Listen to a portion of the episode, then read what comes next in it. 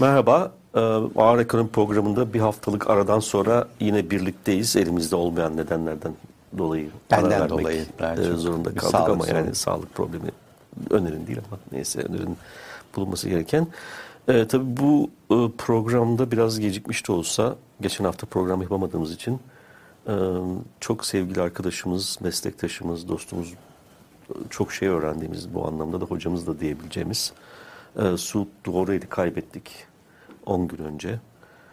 E, bir parça ani oldu diyebilirim. Yani hastanedeydi ama yine de bir iyileşme süreci e, içerisindeydik, bekliyorduk. Fakat başka bir komplikasyon gelişince e, hocamızı çok erken sayılabilecek bir yaşta kaybettik. E, tabii çok farklı anılarımız var. Yani e, bu anıları belki ileride bir başka konu öğrencilerini de davet edeceğimiz bir e, şey yaparız. Bu seçim her cümerci geçtikten sonra e, orada anlatırız. Ama gerçekten çok değerli bir iktisatçıydı. Her zaman e, dostluğundan ve çalışmalarından faydalandığımız, zevk aldığımız bir arkadaşımızdı. O yüzden e, hepimizin başı sağ olsun diyerek lafı sana da e, bırakayım istersen. Sen de bir şeyler söylemek istersen. Ben de çok e, tabii isterim. E, Fatma Hoca ile birlikte Suat Doğru Eller e, bir simge, Simge, e, Türk doğru. iktisatçıları arasında. Özellikle bölgesel gelir dağılımı, sanayileşme gibi, tarım politikaları gibi konularda e, ulusal ve uluslararası düzeyde önemli katkıları e, olmuş olan kişiler. E, İkisinin de Suud Hoca'nın ve Fatma Hanım'ın e, özel bir e, yeri daha vardır iktisat bilimi açısından. Çok verici olan insanlardı. Karşılık beklemeden e, verenlerdendi. E, öğrenci Çok yetiştirirlerdi yetiştirdiler, E, ve açık itiraf etmekte bir beis de görmüyorum. E, Marmara Üniversitesi İngilizce İktisat e, bölümü onların kişilikleri, onların isimleriyle e, eşleşmişti değil mi? Evet, çok Ve özdeşleşmişlerdi. öz- e, evet, e, yani e, İngilizce iktisat dediğinizde hep orası akla gelir ve iktisat doktorası Türkiye'de yapmak isteyen öğrenciler e, olduğunda benim e, direkt olarak yönlendirdiğim kişiler ve bölüm olurdu. Birçok arkadaşımız keza oralarda e, doktoralar yaptılar, yüksek lisanslar e, yaptılar E, ve kendileri de e, herhangi bir yasanın e, e, mecbur kıldığı e, sebeplerle değil de sırf Gönülden. gönülden, e, geldiği için de e, o müfredatları zenginleştirdiler. E, dolayısıyla sadece bilimsel anlamda değil, e, eğitim anlamında da e, çok önemli katkıları e, oldu. E, ben çok üzgünüm. E, böyle e, bir insanı kaybetmiş olmaktan, böyle e, insan olarak kaybetmiş olmaktan, sonra da bilim insanı olarak bilim e, adamı olarak kaybetmiş olmaktan çok e, üzgünüm. Onun yeri dolmayacak. Farklı bir kıvrak ve çok keskin bir de zekası vardı. E, Suud Bey'in. E, dolayısıyla biz bir çalışma falan hatırlarsın yaptığımızda Suud Bey'e bakar. Suud Bey'den bir şey gelecek mi? Yorum Evet. gelecek mi diye bakar. Böyle sessiz sessiz dinleyip tek evet, cümlede bir, hemen. evet bir soruyla Zaten benim, olayı- benim en çok korktuğum insanlar o tür insanlardır. Uluslararası toplantılarda böyle ben şeyi de gördüm yani sunuş yaparken en ön sırada uyuyan hoca da gördüm. Fakat sunuş bittiğinde ilk sözü alıp çat diye hemen en zayıf noktayı çok katkı veren bir şekilde tabii yani buradan şey anlaşılmasın lütfen. Suudlar, Suud ve Fatma Hoca hiçbir Ee, tabii. zaman e, insanları zor durumda bırakan Bırakmak tip, için değil, e, e, insanlar. geliştirmek amacıyla. E, hep katkı, falan. her zaman e, pozitif olan insanlardı. Dolayısıyla ben çok üzgünüm. E, Suud Hoca'yı kaybetmiş olmaktan E, ve benim için çok ani oldu. Ben hani e, safahatını da bilmediğim için e, rahatsızlığın ilk gördüğümde e, çok şok yaşadım. E, İktisat ve toplumda e, onunla ilgili bir özel sayı da çıkacak e, diye biliyorum. E, imkan dahilinde işte yazıları da e, yazıp oraya Gönderemek gönderebiliriz. Evet, zaten o kadar çok öğrencisi şu anda çok kıymetli iktisatçılar var aralarında. Bu o- oradan Muhtemelen. yetişmiş öğretim üyesi olarak çalın bir şey yapan e, bulunan ve İsimsiz kahramanlardan Tabii, iktisat tabii, alanında evet. isimsiz Evet, kahramanlar. göze çarpmayan ama Evet. çok önemliydi gerçekten. Boşluğunu dolduramayacağız herhalde ama. Allah rahmet eylesin Evet. diyorum. Peki. Ee, dediğim gibi bunu biz sonra düşünelim gerçekten. Şimdi aklıma geldi ama e, bir organize etmekte büyük fayda var. Ee, şimdi bugün konuşacağımız ana konu bu Canikli'nin sınırsız açıklamaları yine. Niye Böyle- yapıyor onu da anlamış değilim Yani ama. bir de tweet dizisi olarak yapıyor. İzlemesi de zor oluyor ama e, bir görev edinmiş durumda. Kendi, yani bir görevlendirme değil büyük ihtimalle. Kendisi bir görev edinmiş durumda. O ana konuya gelmeden önce ben bir iki tane küçük böyle zaman yani çok kendi içimize kapanıyoruz haklı olarak. Yani seçim ortamındayız. Büyük bir önemi olan bir seçim yani kader seçimi diye adlandırabileceğimiz bir seçim ortamındayız. Dolayısıyla hep bizim programın formatının da uzun zamandır dışında eee, program yapıyoruz diyelim. Eee, bütün bunların nedeni işte içinde bulunduğumuz durum, eee, seçim hali ve bu iktidarın artık eee, ülkeyi taşıma kapasitesinin kalmamasından, ülkenin büyük bir riske maruz bırakmasından kaynaklanan bir durum bu. Ama iki tane önemli olay var. Biliyorsun bir bir e, birbiriyle de çok ilintili olan şeyler bunlar. E, Birisi iklim yıkımı ve e, küresel düzeyde de e, patlamalar halinde yükselen e, gelir ve servet eşitsizliği. Şimdi benim ilgimi çeken iki tane e, rakam açıklandı. Yani bir tanesini daha önce bahsetmiştim. Ama bir, birisi de SIPRI'nin bu uluslararası e, barış şey e, İsveç'te kurulu silahlanmayı falan takip eden düzenli olarak rapor yayınlayan bir kuruluştur. Bu normalde Haziran ayında falan yayınlardı raporunu ama bu sefer Nisan'da e, yayınladılar. E, bizim sevgili Gülay aslında burayı çok onun da yakın çalışma arkadaşlarının olduğu bir enstitüdür. Orada pek çok çalışması proje de yapmışlığı vardır. Onların açıkladığı rakama göre 2022 yılında küresel düzeyde silahlanma harcamaları 2.4 trilyon dolar. Şimdi bunu bir kenara koyalım. Yani silah harcaması sonuç itibariyle boşa giden bir harcamadan bahsediyoruz. Ee, bir de daha önce bahsetmiştik 2021 yılındaki 2022 yılında da aynı eğilim devam ediyor. Ee, küresel düzeyde fosil yakıt şirketlerine e, verilen kamu desteği de e, 2021'de 5,5 trilyon civarındaydı. E, şimdi 2022'de biraz azaldı sanıyorum ama yine de çok yüksek yani 4-4,5 trilyon civarında falan. Şimdi bu ikisini toplarsak bu ikisinin özelliği şu.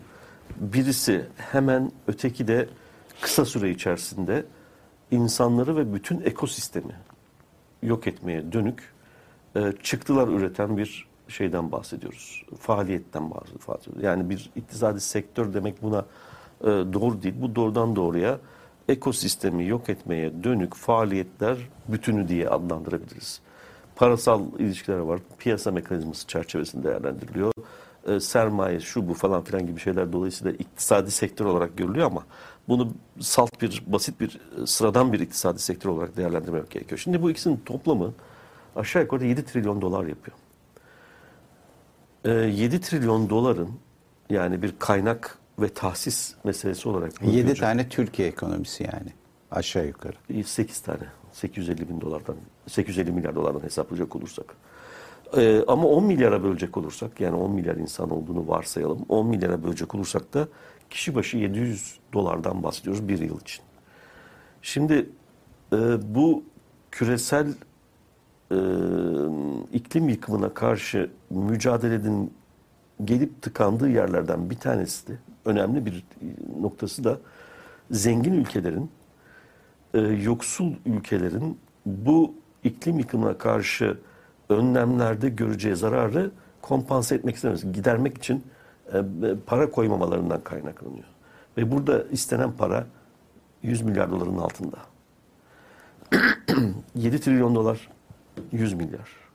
Eğer bu 7 trilyon doların hadi vazgeçtim yarısını e, bu e, küresel eşitsizlikleri ve yoksullukla mücadeleye ayırsak bugün e, ne iklim yıkımı konusunda önlemlerin alınmasına bir engel kalırdı ne de eşitsizlikler bu derece yoksulluk, açlık, eğitime erişememe, bir, bir buçuk milyar insanın aç olduğu bir e, küreden bahsediyoruz, e, e, kalırdı. Dolayısıyla bu çok çarpıcı geldiği için geçerken belirteyim dedim. Dediğim gibi e, şu seçimi atlattıktan sonra normal dosyalarımıza döndüğümüzde herhalde açmamız gereken dosyalardan bir tanesi de bu olacaktır.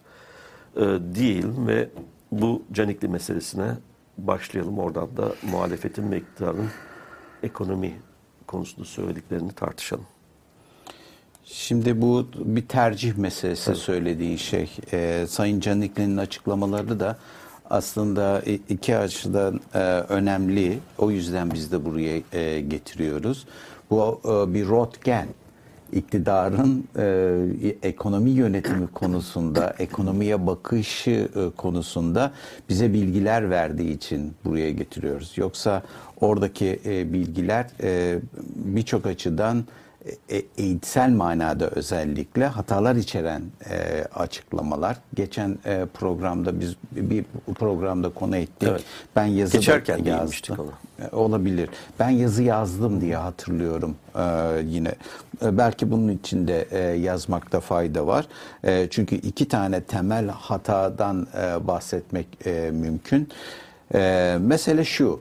Ee, yine bahsettiğin e, konuyla da aslında doğrudan il- ilişkili. Yani bir kamu kaynağının e, bölüşümüyle ilgili, nasıl kullanılacağıyla ilgili. Sayın Canikli kendisi e, sorun edinmiş. E, bu Sayın Kılıçdaroğlu'nun ifade ettiği bir 300 milyar dolarlık e, e, bir sermaye kaynak getireceğim Evet. e, sözü var. E, ve e, bunu söylerken de Londra'da görüşmeler yaptım. E, oradan işte e, görüşmelerim neticesinde de Türkiye'nin 300 milyar civarında işte kaynak getirebileceği bir o 300 milyarı oradaki görüşmelerden elde ettiği bir rakam olarak ifade etmiyor da kaynak e, oradaki görüşmelerden kaynak elde e, edilebileceğini Türkiye'nin para e, yabancı sermaye çekebileceği Yatırım amaçlı olarak ama. aynen aldığını söylüyor. E, 300 milyar nereden çıkıyor? Bunu e, bildiğim kadarıyla uzak doğu ülkelerinden Vietnam'ın değil mi milli gelirinin belli yüzde altısı falan gibi bir rakam hatırlıyorum ben. E, bu, ciddi bir yüzde altısı kadar e, miktarda e, o da 50 milyar civarında bir şey herhalde tekabül ediyor. Sermaye çekebileceğini ben hani rakamlara hakim değilim e, Vietnam ekonomisiyle ilgili. %6'dan büyüktür o. 50 Yüzde milyar altıdan dolar. küçük aslında E, pardon yüzde altı diyor ama onun ne kadarlık e, e, dolar karşılığı tabii onun milli gelirine bağlı. Her neyse e, bu e, o kadar o yüzdeyi Türkiye ekonomisi yani Vietnam çekiyor da Türkiye niye e, çekemiyor diyerek bir hesaplama yapıyor ve 5 yıllık süre içerisinde çekebileceği toplam miktarın hani ortalama 50 milyardan e, ya da 60 milyardan işte 300 milyar civarında bir para e, olduğunu ifade ediyor. E, yanlış mı e, söylediği e, olamaz mı? E, neden olmasın? E, Şimdi, Daha da fazlası olur gibi geliyor bana ama e, Ben evet biraz da karamsar e, bir ifade olduğunu düşünüyorum. Şimdi e, Türkiye geçen sene 48-49 milyar hadi diyelim 50 milyar bir cari açık e, verdi. Dolayısıyla o cari açığın finansmanı e, direkt olarak e, sağlanabildi. Geçmişe e, tabii bu e, Kılıçdaroğlu'nun ifade ettiği e, doğrudan e, sermaye yatırımları.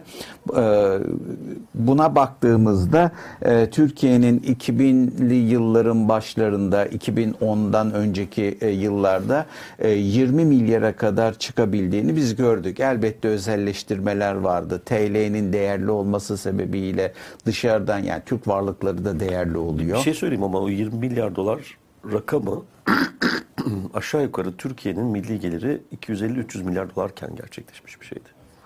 E tabii Onun oransal altını çizmek lazım. Tabii. Yani 1 trilyon dolar civarında bir para girdiği hesaplanıyor. 1.2 hesaplayan var. E 20 yıla bölersek bunu 50 milyar dolar yapıyoruz. Yani e, ben şeyi söylemeye çalışıyorum. E, e, bir e, ulaşılması zor e, bir hedefmiş gibi algılanıyor ve eleştiriliyor da e, çalışırsan olur. Yani onu çekebilecek bir altyapı yap, yaparsan oluşturur. E, şimdi ne? E, bir buçuk milyar, iki milyar bir para e, çekiyor, e, dolar bir para çekiyor. Neden? E, çünkü o şartlar yok. Yani bu ekonomik e, ortamda yabancı neden e, senin ekonomine gelsin? E, Türkiye'de cari açığın finansmanı için biz neye bakıyoruz? Net hata noksana bakıyoruz. Kaynağını hiçbir şekilde bilemediğimiz, ayrıştıramadığımız rakamlara bakıyoruz. Süpe, spekülasyonlar yaptığımız, rivayetlerin e, kol gezdiği e, bir alanda Türkiye'nin e, finansmanını, cari açık finansmanını e, konuşuyoruz. Dolayısıyla e, buna e, bu rakamın e, Türkiye ekonomisi için e, gerçekçi bir rakam olup olmasını bir tarafa bırakıyoruz Sayın Canikli. E, verdiği e, mesajda e, mantıksal e, olarak böyle bir şeyin olamayacağını. Neden olamaz? Bir kere diyor bu 300 milyar fa, e, doğrudan sermaye yatırımı geldiği zaman diyor bu e, özel sektöre gelir e, diyor ve e, bu kamunun e, harcamalarını, bütçe harcamalarını, finansmanını için bunun bir faydası olmaz diyor. Böyle bir e, açıklaması var e, Sayın evet. Canikli'nin. Bu çok enteresan geldi. E, yani e, demek ki Sayın Canikli yabancı sermaye dediği şey değil mi? E, kamunun e, finansmanına destek sağlayabilecek, hazine tahvillerini satın alabilecek, yüksek faizle satın alıp bu harcamaların finansmanında kullanılacak parayı anlıyor. Oysa e, Sayın Kılıçdaroğlu'nun ifade ettiği e, şey doğrudan yabancı sermaye özel sektöre üretim kapasitesi kazandıracak, Türkiye'deki sermaye birikimini geliştirecek, istihdam yaratacak, büyüme e, sağlayacak e, bir e, şey e, yatırım imkanı. Dolayısıyla bunu anlamakta tabii insanlar ve iktisatçılar e, zorluk, zorluk çekiyor. Yani böyle bir mukayese nasıl olabilir? Yani temel e, argümanlar itibariyle yani e, konsept itibariyle. İkincisi deprem harcamalarını e, finanse edemeyeceği yani deprem harcamalarını finanse etmek için de kullanılmaz diyerek de olayı duygusal bir tarafa çekerek e, bana göre çok af, e, af, e, affınızı e, sığınarak hani seyircinin affına sığınarak belden aşağı vurmaya çalışıyor. Yani e, yani şimdi deprem harcamalarının finanse edilmesi yabancı sermayenin işi değil.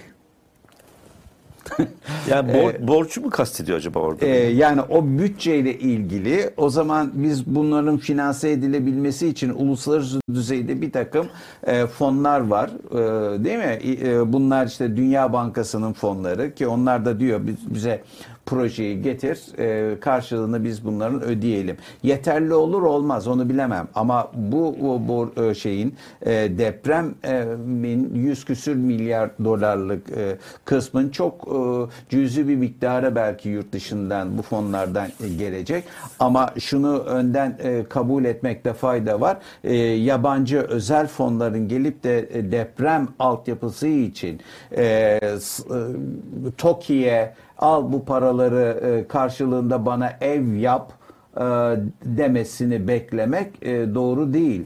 Acaba Sayın Canikli Türkiye'deki iş adamlarına böyle bir şey söylüyor mu? Söyleyebiliyor mu? Ya da böyle bir fon alabiliyor mu özel kesimden? Böyle bir şeyi yurt içerisinde yaptığınız zaman bu sermaye birikimini şeye uğratır, zaafa uğratır e, Türkiye'de. Dolayısıyla bu şekilde yapılmaz e, bu işler. O, o, bu tip doğal afetlerin finansman e, işleri. E, neden sermaye birikimine e, zaaf uğratır? Çünkü sen burada istihdam yaratacak, üretim yaratacak, üretecek, ülkeye değer katacak faaliyetleri kıs oradan gelen şeyleri altyapı harcamalarının finansmanı için kullan. E sen kaynak olarak oraya yönlendirdin ama e, bu kaynağın öteki tarafta yaratacağı üretim e, kazançlarından da mahrum kaldın. Böyle bir şey olamaz. Böyle bir şey nasıl düş, e, e, düşünüyor? Yani iktisadi olarak bunun e, fırsat maliyeti e, çok yüksek. Zaten yolu da bu değil. Yani dünyanın hiçbir yerinde böyle e, finansmanı yapılmaz e, bu tip şeylerin. Şimdi Sayın Kılıçdaroğlu'nun ifade ettiği 300 milyarı e, civarında bir para gelecek. Bunlar Türkiye'nin rekabet koşullarını geliştirecek alanlarda yatırıma dönüşecek diyor. Olur olmaz onu bilmiyorum ben. Hedef onun işi e, seçimi kazanır, e, kü- e, koltuğa oturur, ona göre politikalar yapar. Belki beklentilerimizden ötesini de gerçekleştirir yapar. Ama söylemeye çalıştığı teorik e, düzeyde söylemeye çalıştığı e, durum bu. İktisadi e, olarak ekonominin altyapısını düzelteceğim, daha rekabetçi bir ekonomi yaratacağım ve bu ekonomi içerisinde kazanç elde etmek isteyen ve özellikle de dünyada risklerin arttığı bir e, durumda riskten muaf bir ülke yaratacağım, ülke ekonomisi yaratacağım ve e, yabancı sermaye için cazip bir merkez olacağım. Bunu söylüyor ve e, vereceğim teşviklerle de bu kaynakları e, arzuladığı işte tarım e, politikası ile ilgili e, yapmak istedikleri var. E, keza sanayiyle ilgili yapmak istedikleri var. O alanlara ben bunları e, kanalize edeceğim diyor. Bunda bir beis yok. Aynısını Sayın Nebati de Türk ekonomi modeli diye bir model yaptı. O zaman biz olur olmaz tartıştık. Ampirik olarak e, delillerini de koyduk Türkiye'de. E, aradan geçen e, bir buçuk iki yıllık bir süre içerisinde gördük ki o model tutmadı. E, arzu edilen sonuçlara erişmedi. Bunun gibi bir şey. Dolayısıyla bu insanın söylemek e, bu e, söylediğini Kılıçdaroğlu'nun söylediği şeyleri değerlendirebilmek için önce o 300 milyar gerçekçi midir değil midir? Oradan e, başlamak lazım. Onun dışındaki şeylerin gerçekleştirebilme e, olanağı vardır. Yeter ki yönetim tarzını siz ona göre e, organize edin. Kaldı ki Sayın Canikli'nin söylediği ve algıladığı bakın CHP e, şeyin AKP'nin 20 yıllık iktidarının mentalitesi açısından çok önemli bir şey. Efendim bunlar işte altyapı yatırımlarının finansmanında kullanılmayacak. Hala ekonomiye altyapı ve inşaat olarak düşünüyor. Yani o 300 milyar gelip eğer altyapıya, köprüye, baraja kimsenin kullanmadığı altyapı havaalanlarına falan e, gittiği takdirde e, o doğru oluyor. Ama o para işte üretime e, gittiği zaman, üretim kapasitesi ve sermaye birikimini destekleyeceği alanlara gittiği zaman anlamsız oluyor gereksiz oluyor. Böyle bir iktisat e, anlayışı var. Her şeyi değerlendirirken referans alınan şey acaba bu yapılan şey inşaat sektörüne, Faydası altyapıya var faydası nedir? Bütçeye nedir? Yani böyle şey olmaz. İktisatçılık bu değil. Bu birinci e, bence e, temel e, sıkıntısı o açıklamanın. İkinci e, açıklama ise bunu siz diyor Londra'dan alamazsınız diyor. İngilizlerin derdi çok fazla. İngiliz ekonomi dünya daralıyor diyor. İngiliz ekonomisi de daralıyor diyor. Dolayısıyla İngiltere hükümetinin böyle bir para verecek bütçesi yok diyor. E zaten kimse İngiltere hükümetinden böyle bir para da istemedi diye biliyorum.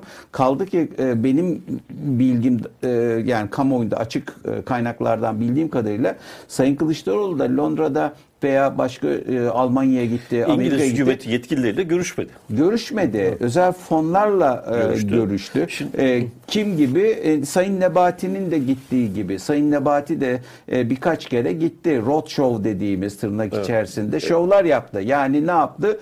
E, borç sattı. Evet bir de tabii o şovlarda içeride konuşulanlar dışarı sızınca utandık burada ayrıca.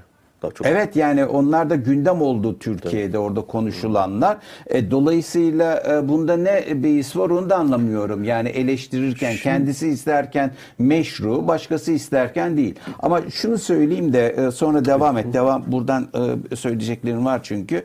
E, e, e, İngiltere hükümetinden bir şey almasına gerek yok. Sayın Ne- e, Canikli ve AKP daha geçen hafta pazartesi günü İstanbul Finans Merkezi'ni açtılar. Değil mi? Gerçi inşaatlar hala bitmemiş falan ama yani en azından böyle bir niyet var. Finans merkezidir Londra. Aynı burada yapmak istedikleri gibi. Dolayısıyla e, İngiliz hükümetinden tamamıyla bağımsız bir şeydir. İngiltere'nin en önemli ihraç maddesi bir dilleridir. ve dilleriyle ortaya Kültür. çıkan e, turizmdir. İkincisi e, paradır. Yani sterlindir ve rezerv paradır e, sterlin. Ve Sayın Nebahat e, e, şey Canikli hatırlayacaktır. E, İngiltere hiçbir zaman Eurozone'a da girmedi. Yani Euro bölgesine girmedik. Neden girmedi? E zaten Euro bir rezerv para olma niyetinde olan bir şeydi değil mi? Rekabet halinde zaten. e ama zaten sterlin rezerv. Neden? E çünkü 2. Dünya Savaşı öncesinin bütün dünyadaki rezerv parası e, altın parası dedi. İmparatorluk bakiyesi dediğim budur yani. E, evet imparatorluk bakiyesi neticede doğru söyledin. E, dolayısıyla rezerv para a, adam yapmış parasını. E, biz finans merkezi yapacağız. TL rezerv para değil. Kim onu koyar rezerv para olarak e, TL'ye bu enflasyon ve bu istikrarsızlık altında? Dolayısıyla e, do- oraya gidilmesinin sebebi İngiliz hükümetiyle çok iyi ilişkilerin olması değil. Uluslararası bir merkez orası parayla ilgili alışveriş yapılacak. FDI ile ilgili. E, zamanında Davos diye bir yer vardı. Davos'a e, gidiliyordu değil mi? Yani Sayın Cumhurbaşkanımız da gitti Hala var sonra nereden? Hep- hala var o ama o daha sonra bir daha da gelmem dediği için gitmiyor. Evet, İngilizler. sonra Türkiye'de benzer şeyi yap, e, yaptılar. Neden yaptılar Türkiye'de? İki e, yatırımcıyı getirebilmek için e, yaptılar. Davos'a niye gidiyor insan Davos'a? E, çünkü orada uluslararası yatırımcıların e, şeyi orası, görüşmeleri orada. Orada çekebiliyorsunuz. Onlarla konuşuyorsunuz.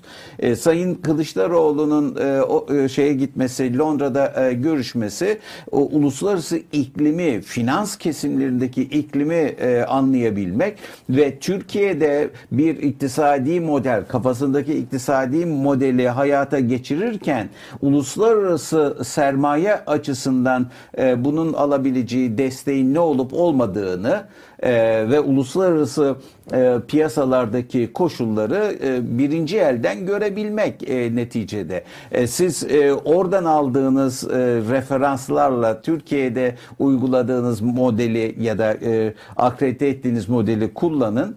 E, değil mi? O, o zaman zaten otomatik olarak gelecek. E, çünkü dünyada eğer ekonomiyi büyütürseniz, Türk ekonomisini büyütürseniz, o büyümenin sürdürülebilirliğini sağlarsanız, kurumsal altyapınızı e, güçlendirirseniz, onun dışında Türk ekonomisinin çok daha fazla avantajları da var. Bu koşullarda yabancı sermayenin dünyada gidebileceği zaten birkaç tane ülke var. Onlardan biri özellikle Avrupa'ya yakınlığı itibariyle Türkiye. E, bunu Sayın Cumhurbaşkanı da daha önce söylüyordu.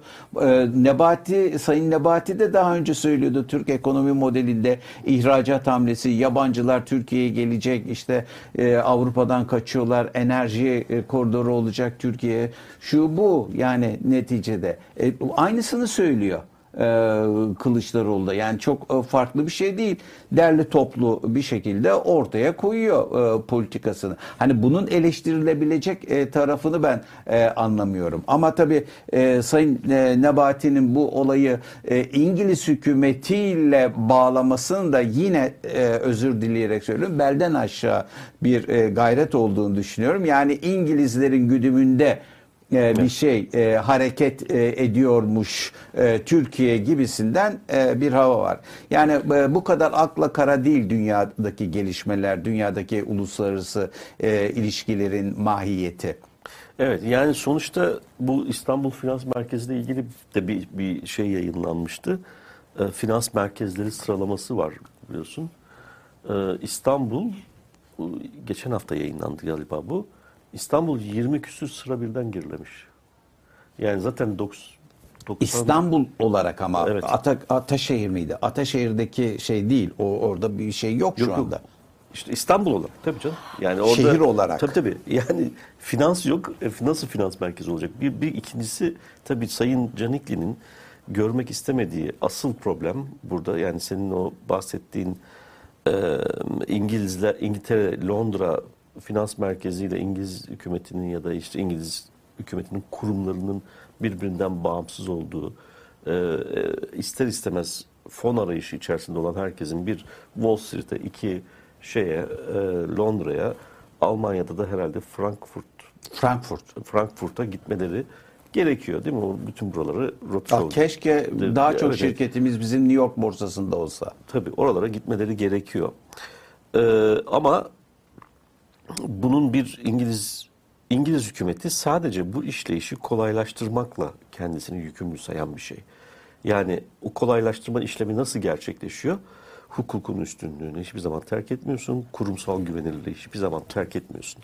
Dolayısıyla Sayın Canikli'nin önce dönüp buralara bakması, burada ne haltlar karıştırdıklarını e, e, anlaması ve bunu nasıl ortadan kaldırabiliriz diye e, düşünmesi gerekiyor. Çünkü muhalefet bu konuda çok net ve açık bir tavır gösteriyor. Bir, değil mi? Hatta iktisat programlarının e, temeli çok şey e, Oradan başlıyor. açık, oradan başlıyor. Yani biz diyor hukuku üstünlüğünü tekrardan tesis edeceğiz. Bunun için e, adaletin işte bağımsız çalışmasını sağlayacak önlemleri alacağız. Uluslararası nitelikte çalışmasını sağlayacağız. E, bu çerçevede Avrupa Birliği şartlarının e, Türkiye'de e, birebir uygulanmasını sağlayacak önlemleri alacağız diye başlıyorlar. Kurumların e, özerk olması gereken kurumları özerk kılacağız. Bunların siyasetin tasallutundan kurtar, kurtarmak için elimizden geleni yapacağız. Mahfiyemizin çok güzel önerileri vardı. Benim benim de TÜİK'in de özerk bir kurum olması gerektiğini e, biliyorsun bir sunuş da yaptım o konuda e, düşünüyordum. Mahfi Hoca benden bir adım ileri gitti. Benim aklıma gelmişti. Onu da çok e, imzamı atıyorum o öneriye de. E, bütçesini de ayıralım. yani devlet bütçesinden maaş almasın bunlar diyor. Merkez Bankası bilmem ne. E, şirket karlarının binde birini bilmem nesini falan keselim. Oradan bir havuz oluşturulsun. Kamu da buraya e, katkıda bulunsun. Ve bunu yasal bir çerçeve içine alalım. Hükümetin kararından, osundan, busundan bağımsız olsun bu iş diyor.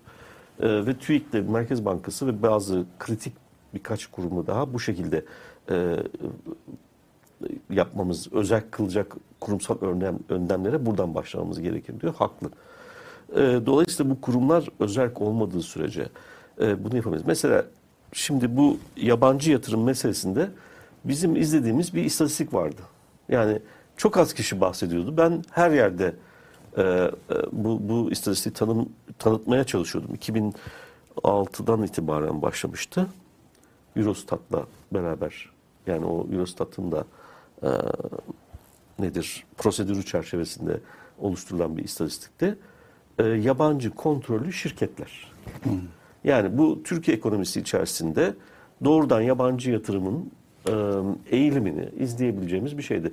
Burada kriz oluyordu, olmuyordu. 2008 krizi oldu ondan sonra bilmem ne falan. Hiç %13-14'ten aşağıya düşmedi bunlar. Ben şimdi kontrol ettim. Eski haber bültenlerini de kaldırmışlar. Yani sen konuşurken bir yandan bilgisayarda bakıyordum. Ee, yabancı kontrollü şirketler. Çünkü uzun zamandır yayınlanmıyor. Yayınlanmıyor. E, Yayınlanmıyor. Ee, eski bültenleri de kaldırmışlar. Yani biz şu anda TÜİK Yerli ve milli mi olmuş? e, herhalde o zihniyetten kaynaklanan bir şey ama e, acaba burada bir azalma mı oldu diye de düşünüyor insan. Değil mi? Çok sayıda şirket kapandı gitti. Bunların e, satışı gerçekleştirildi bilmem ne. Acaba Türkiye'de yabancı kontrollü şirketin e, sermaye miktarı ne, cirosu ne, e, oranı ne bunu bilmiyoruz. Şimdi dolayısıyla Sayın Canikli'nin e, oraya buraya laf yetiştirmek yerine e, kendisinin 20 yıllık iktidarının üstüne bir 5 yıllık daha iktidar koyarlarsa bu anlamda ne yapacağını açıklaması daha doğru. Çünkü burada iki hafta önce en son yaptığımız programda AKP'nin e, seçim beyannamesini ele almıştık. Ham hayaller birbiriyle uyuşmayan e, e, yani hiç hatta uyuşmayanın ötesinde herhangi bir bağı olmayan sonuç itibariyle birbiriyle çelişik rakamların üretilmesine neden olacak bir e, ifadeler manzumesi şeklinde bir programdı. Yani amalgam. Hadi sen de yaz, sen de yaz, sen de yaz. Aa, herkes yazdı mı yazdı. Toplayalım bunu koyalım gibi bir şey. Bu bilinç akışı yöntemiyle yazılan romanlar vardır. Ona Yalçın Küçük'ün bir eleştirisi vardı o tür bir romana. Diyor ki bu şeyin Etap Marmara'nın tepesine çıksak gökdelenin tepesine oradan romanın sayfalarını aşağıya doğru atsak aşağıya inip elimize geleni toplayıp rastgele toplasak romanın akışı içerisinde bir şey değişmez diyor. Çünkü roman değil diyor. Bu da öyle. Seçim beyannamesi de tepeden uçursak aşağıya sonra gidip böyle toplasak pek bir şey değişmez. Yani e, çünkü bu bir amalgam yapmışlar. Birbiriyle kötü- kötü yazılmış birbiriyle bir şey. bağı olmayan, bütünlüğü olmayan e, ve yüksek miktarda birbiriyle çelişik iktisadi açıdan çelişik sonuçlar doğuran bir ya da çelişik Evet, bir rakamlara şey varan bir söyleyebilir şeyden miyim bu konuda? Hemen e, şey yapmadan, e, uzaklaşmadan. E, Millet İttifakı'nın mutabakat belgesi var. Evet. Yani bir ittifak olarak Türkiye'yi nasıl yöneteceklerine yönelik ortak ortaklık gösteren ya da Ortaklık bir senedi şey. diyelim ona. Ortaklık sen. Ama e, Cumhur İttifakı'nda böyle bir senet de yok. Böyle bir mutabakat belgesi yok. Yani o bir araya gelen o partiler e, Türkiye'yi nasıl yönetecekler? Nedir prensipleri? Yani biz AKP'nin biliyoruz hani e, beğen ya da beğenme sonuçta bir şey açıkladı. Ötekilerde yok bile. Evet. Yani e, da- dostlar alışverişte görsün diye e, e, yazılanlar var. E, onları şey yapmıyorum ama e, bir araya gelip de mutabakata vardıkları bir belgeyi göremiyoruz. E zaten bir tanesi e, çıkıyor diyor ki Türk bayrağı şart mıdır bir şeydir falan gibi. Şimdi hatırlamıyorum. Öyle bir şeyler dedi bu e, Hüdapar e, liderinin bir konuşması var. O çok şahane bir konuşma. E, e, ona MHP'den bir tepki geldi. E, sonra yemin eder miyiz etmez miyiz bilemiyorum vallahi dedi. Anayasa bağlılığı E, açısından. yemin etmeden sıkıntılı. milletvekili olamaz. E işte bilmiyorum hani anayasa bağlılığı açısından e, şey e, anayasayı bağlayıcı hükümlerine pek zaten e, düş, taktıklarını ifade etmiyorlar değil mi? Bütün maddelerin değişmesi, ilk dört maddenin de değişmesi mümkün. Niye öyle değişmesin ki falan filan gibi laflar da etmişti. Bunlar hep AKP'nin milliyetçi hassasiyetlerine, e, MHP'nin e, kimliğine çok ters e, konuşmalar. Zaten e, nerede anlaştıklarını ben şahsen merak ediyorum. Ama bunlar Millet İttifakı'ndaki diğer partilerin de savunamayacağı ve karşı çıkan, ka- çıkacağı şeyler. Cumhur İttifakı'ndaki. E, Hayır hem Cumhur İttifakı hem de Millet İttifakı'ndakiler. Yani Türk ba- e, bayrağı tanımamak. e, Yani o anlama demek? gelen laflar yani, ettiğini şimdi açıkçası o konuşmayı izlemediğim için burada bir şey söylemeyeyim Neyse, ama ben de şey öyle yapayım. bir şeyler e, konuşuluyordu şeydi e, gör, gördüğüm kadarıyla. E, fakat bu tür bir yapısı olduğu ve bunun AKP listelerinden seçime gireceğini de biliyoruz. Dolayısıyla bunların iktisadi önlemlerinin de yani piyasa mekanizması ve e, e, yani bir iktisat tasavvurları hakkında hiçbir şey bilmiyoruz. Yani bunlar diyelim ki Hüdapar tek başına iktidara geldiğinde ne yapacak? Bu konuda bir belge yok. Dolayısıyla bunların iktisat programına e, hangi önlemine ne kadar e, katılıyorlar onu da bilmiyoruz. Yani kontrollü fiyat mı istiyor, kapalı ekonomi mi istiyorlar? E, piyasa mekanizması, dışa açık bir piyasa mekanizmasının e, fa- içinde faaliyet, yani o, o tür bir ekonomi mi istiyorlar? Nedir bilmiyorum ben şahsen. E, bu konuda çünkü bir, senin dediğin gibi bir mutabakat metni yok. Her partinin kendi başına yaptığı bir şey var. E, e, dolayısıyla Sayın Cumhurbaşkanı eğer Neyin Cumhurbaşkanı olarak seçilecek olursa şimdiki bakanların tamamı vekil olduğuna göre sil baştan yeni bir kabine kuracak. E, bunlar da ittifaklar. Dolayısıyla o kabinede e, teorik olarak Hüdapar'ın da bir bakanlık alması. Yani bu İçişleri Bakanlığı mı alacak? İşte ne bileyim hani şey diyorlardı ya HDP Millet İttifakı'nın üyesi olmadığı halde İçişleri Bakanı'nın Savunma Bakanlığı'nı e, o, o HDP, HDP alacak öyle şeyler diyorlardı. E şimdi burada Hüdapar'ın bu bakanlıklara talip olması daha akla yakın gözüküyor. Eğer Sayın Cumhurbaşkanı Tabii ittifakın İ- resmen ittifak- ortada. tabii. Doğru. Yani şimdi bu çerçevede bunların e, hiçbirinin şeysi yok. Dolayısıyla bir bilinmezlik hali var. Yani biz Muharrem İnce'ye yükleniyor insanlar. Ya sen iktidara geldiğinde kiminle yöneteceksin diyor. O hiç olmazsa diyor ki benim 300 tane çok canavar e, şeyim var, arkadaşım var. İşte bir diyor, iki diyor. Üçüncüyü duymadık henüz ama 300 tane olduğunu söylüyor. E burada şimdi Sayın Canikli mi ekonomiden sorumlu olacak mesela?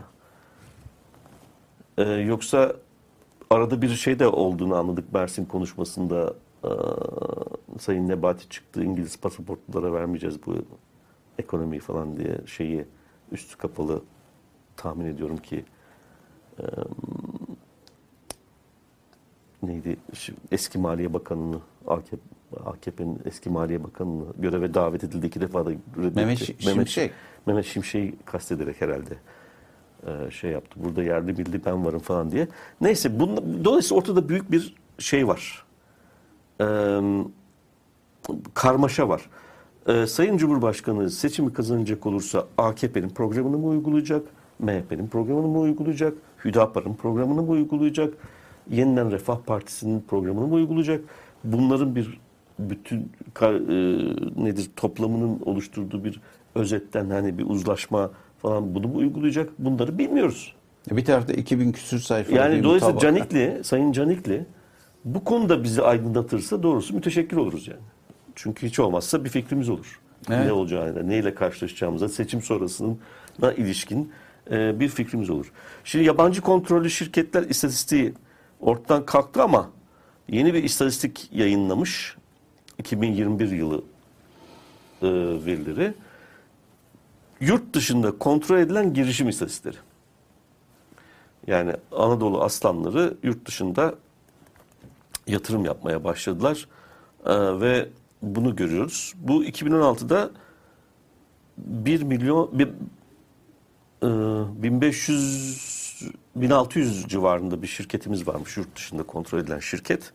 Bunların cirosu da 47 milyar dolar evet 47.8 milyar dolarmış. Şimdi 2373'e çıkmış böyle bayağı %50'lik bir artış var yani 5-6 yılda. 2020 yılı muhtemelen bunun sayısı arttı diye düşünüyorum. Ee, Ciro'da 47.8 milyar dolardan 74.8 milyar dolara çıkmış. Yani bu Türkiye'de yerleşiklerin yurt dışında e, faaliyet gösterme eğiliminin yükseldiğini görüyoruz. Bunu çok da duyuyoruz. Mesela tekstilciler Mısır serbest bölgesine e, göç etmeye karar verdiler. E, Çin'de de var. Çok. Evet tabi. ama bu göçün nedeni Çin'in Çin'in dışarıya doğru göç etmesinin nedeni e, sonuç itibariyle küresel bir network yaratmak, bir ağ yaratmak, işte ih- ihracatı kolaylaştırmak, Değer zincirleri. değer zincirlerinin yaratmak. bütün evet yani hem e, ham madde girişlerini kontrol altına hem- Fakat bizim sanayicilerin e, yurt içinde kalacaklarsa Marmara bölgesinin dışına e, Türkiye'de kalmayı düşünmüyorlarsa Türkiye dışına çıkma nedenleri çok açık. Türkiye'de bu arkadaşlarımızın e, kendi ifadeleriyle e, benim burada ödeyebileceğim ücretle Marmara bölgesinde faaliyet gösteren bir sanayiciden bahsediyoruz. E, burada e, ödeyebileceğim ücretle e, çalışanlarımın hayatlarını sürdürmeleri mümkün değil. Dolayısıyla e, bu mümkün değil olmadığı için özellikle vasıflı iş gücü temin etmekte büyük sıkıntı çekiyoruz. Ve bu vasıflı iş gücünü temin edemediğimiz zaman da bizim iş yapmamız mümkün değil. Dolayısıyla önce İstanbul dışına yani Marmara bölgesi dışına e, gitme imkanı. Fakat Marmara bölgesinin dışında havaalanı yani kimsenin inmediği, uçakların uçmadığı, konmadığı havaalanı dışında bir altyapı yatırımı olmadığı için neyi kastediyoruz?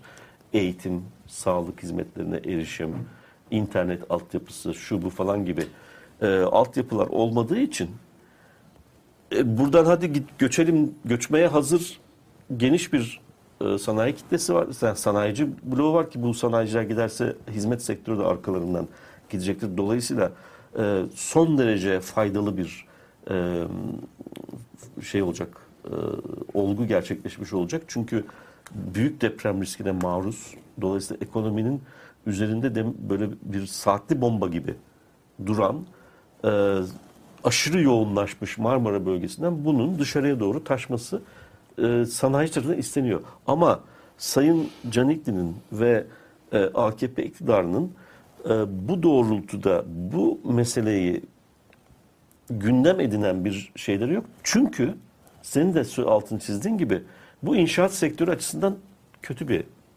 durum. Çünkü burada yoğunluk artarsa rant artıyor. E ama rant arttığı zaman bu defa sanayici faaliyet gösteremez hale geliyor. Ne olacak? Yani Sayın Canikli'nin bu ikilem içerisindeki tercihi kimdir? Nedir? Sanayiciyi mi tercih ediyor? istihdam yaratan, şunu yapan, bunu kalıcı istihdam yaratan, e, cari açığa karşı e, bir e, e, önlem olarak faaliyet gösteren e, bir sektörü mü karşı yapıyor yoksa kamusal kararlar sonucunda oluşan rantı herhangi bir e, vergiyle, şunla bunla kamuya geri döndürmeden, bir kuruşunu bile kamuya geri döndürmeden el koyan, e, bir rantiye hayatı sürmeyi tercih eden bir avuç e, partili yandaş sermaye, sermayedar da demek doğru değil buna, yandaş rantiyeyi mi tercih ediyor? Bu konuda da açık ve net bir tweet atarsa biz de AKP'nin ve Sayın Cumhurbaşkanı'nın iktisat politikası konusunda daha rahat bir şey. Burada çünkü biz söylüyoruz bunlar böyle oluyor böyle oluyor ama bu spekülasyona kaçıyor. Yani onların ağzından e, bir duysak çok mutlu olacağız. Yani bu konuda ne düşünüyor AKP? Sayın Canikli iktidara geldiğinde bu konuda nasıl bir iktisat programıyla karşı karşıya kalacağız? Bunları da açıklarsa çok e, iyi olur diye düşünüyorum. Evet, e, bayağı bilinmeyen e, sorular var. E, benim gördüğüm kadarıyla e, bu e, e, özellikle muhalefetin e, muhalefetin tüm unsurlarının aslında ekonomi konularındaki e, şeyleri, tezleri, görüşleri birazcık iktidarda zayıf tepkilere neden oluyor. Burada bir güç dengesinde e, sapma var muhalefet. E bir de intihal yapıyorlar. Yani kendilerinin e, bütünlüklü bir programı olmadığı gibi muhalefetin pek çok e, önlemini Ee, Alın- rahmetli ben bunu birkaç yerde söyledim ama rahmetli Erdal İnönü'nün bir lafı vardı hani sorarlardı. SHP e, Genel Başkanı iken "E, sizin ekonomi konusundaki fikirleriniz nelerdir, modeliniz nedir, ne yapacaksınız derlerdi de o da e, bunları ben enayi miyim niye söyleyeyim kopya çekerler Evet. falan diye. Bizler de gülüyorduk değil mi? Hatırlar mısın o, O günleri yılları? geldik, evet. Adam ne kadar haklıymış ve gerçekmiş. Yani biz kıymetini bilmedik. Demek böyle kopya çekme meseleleri oluyormuş.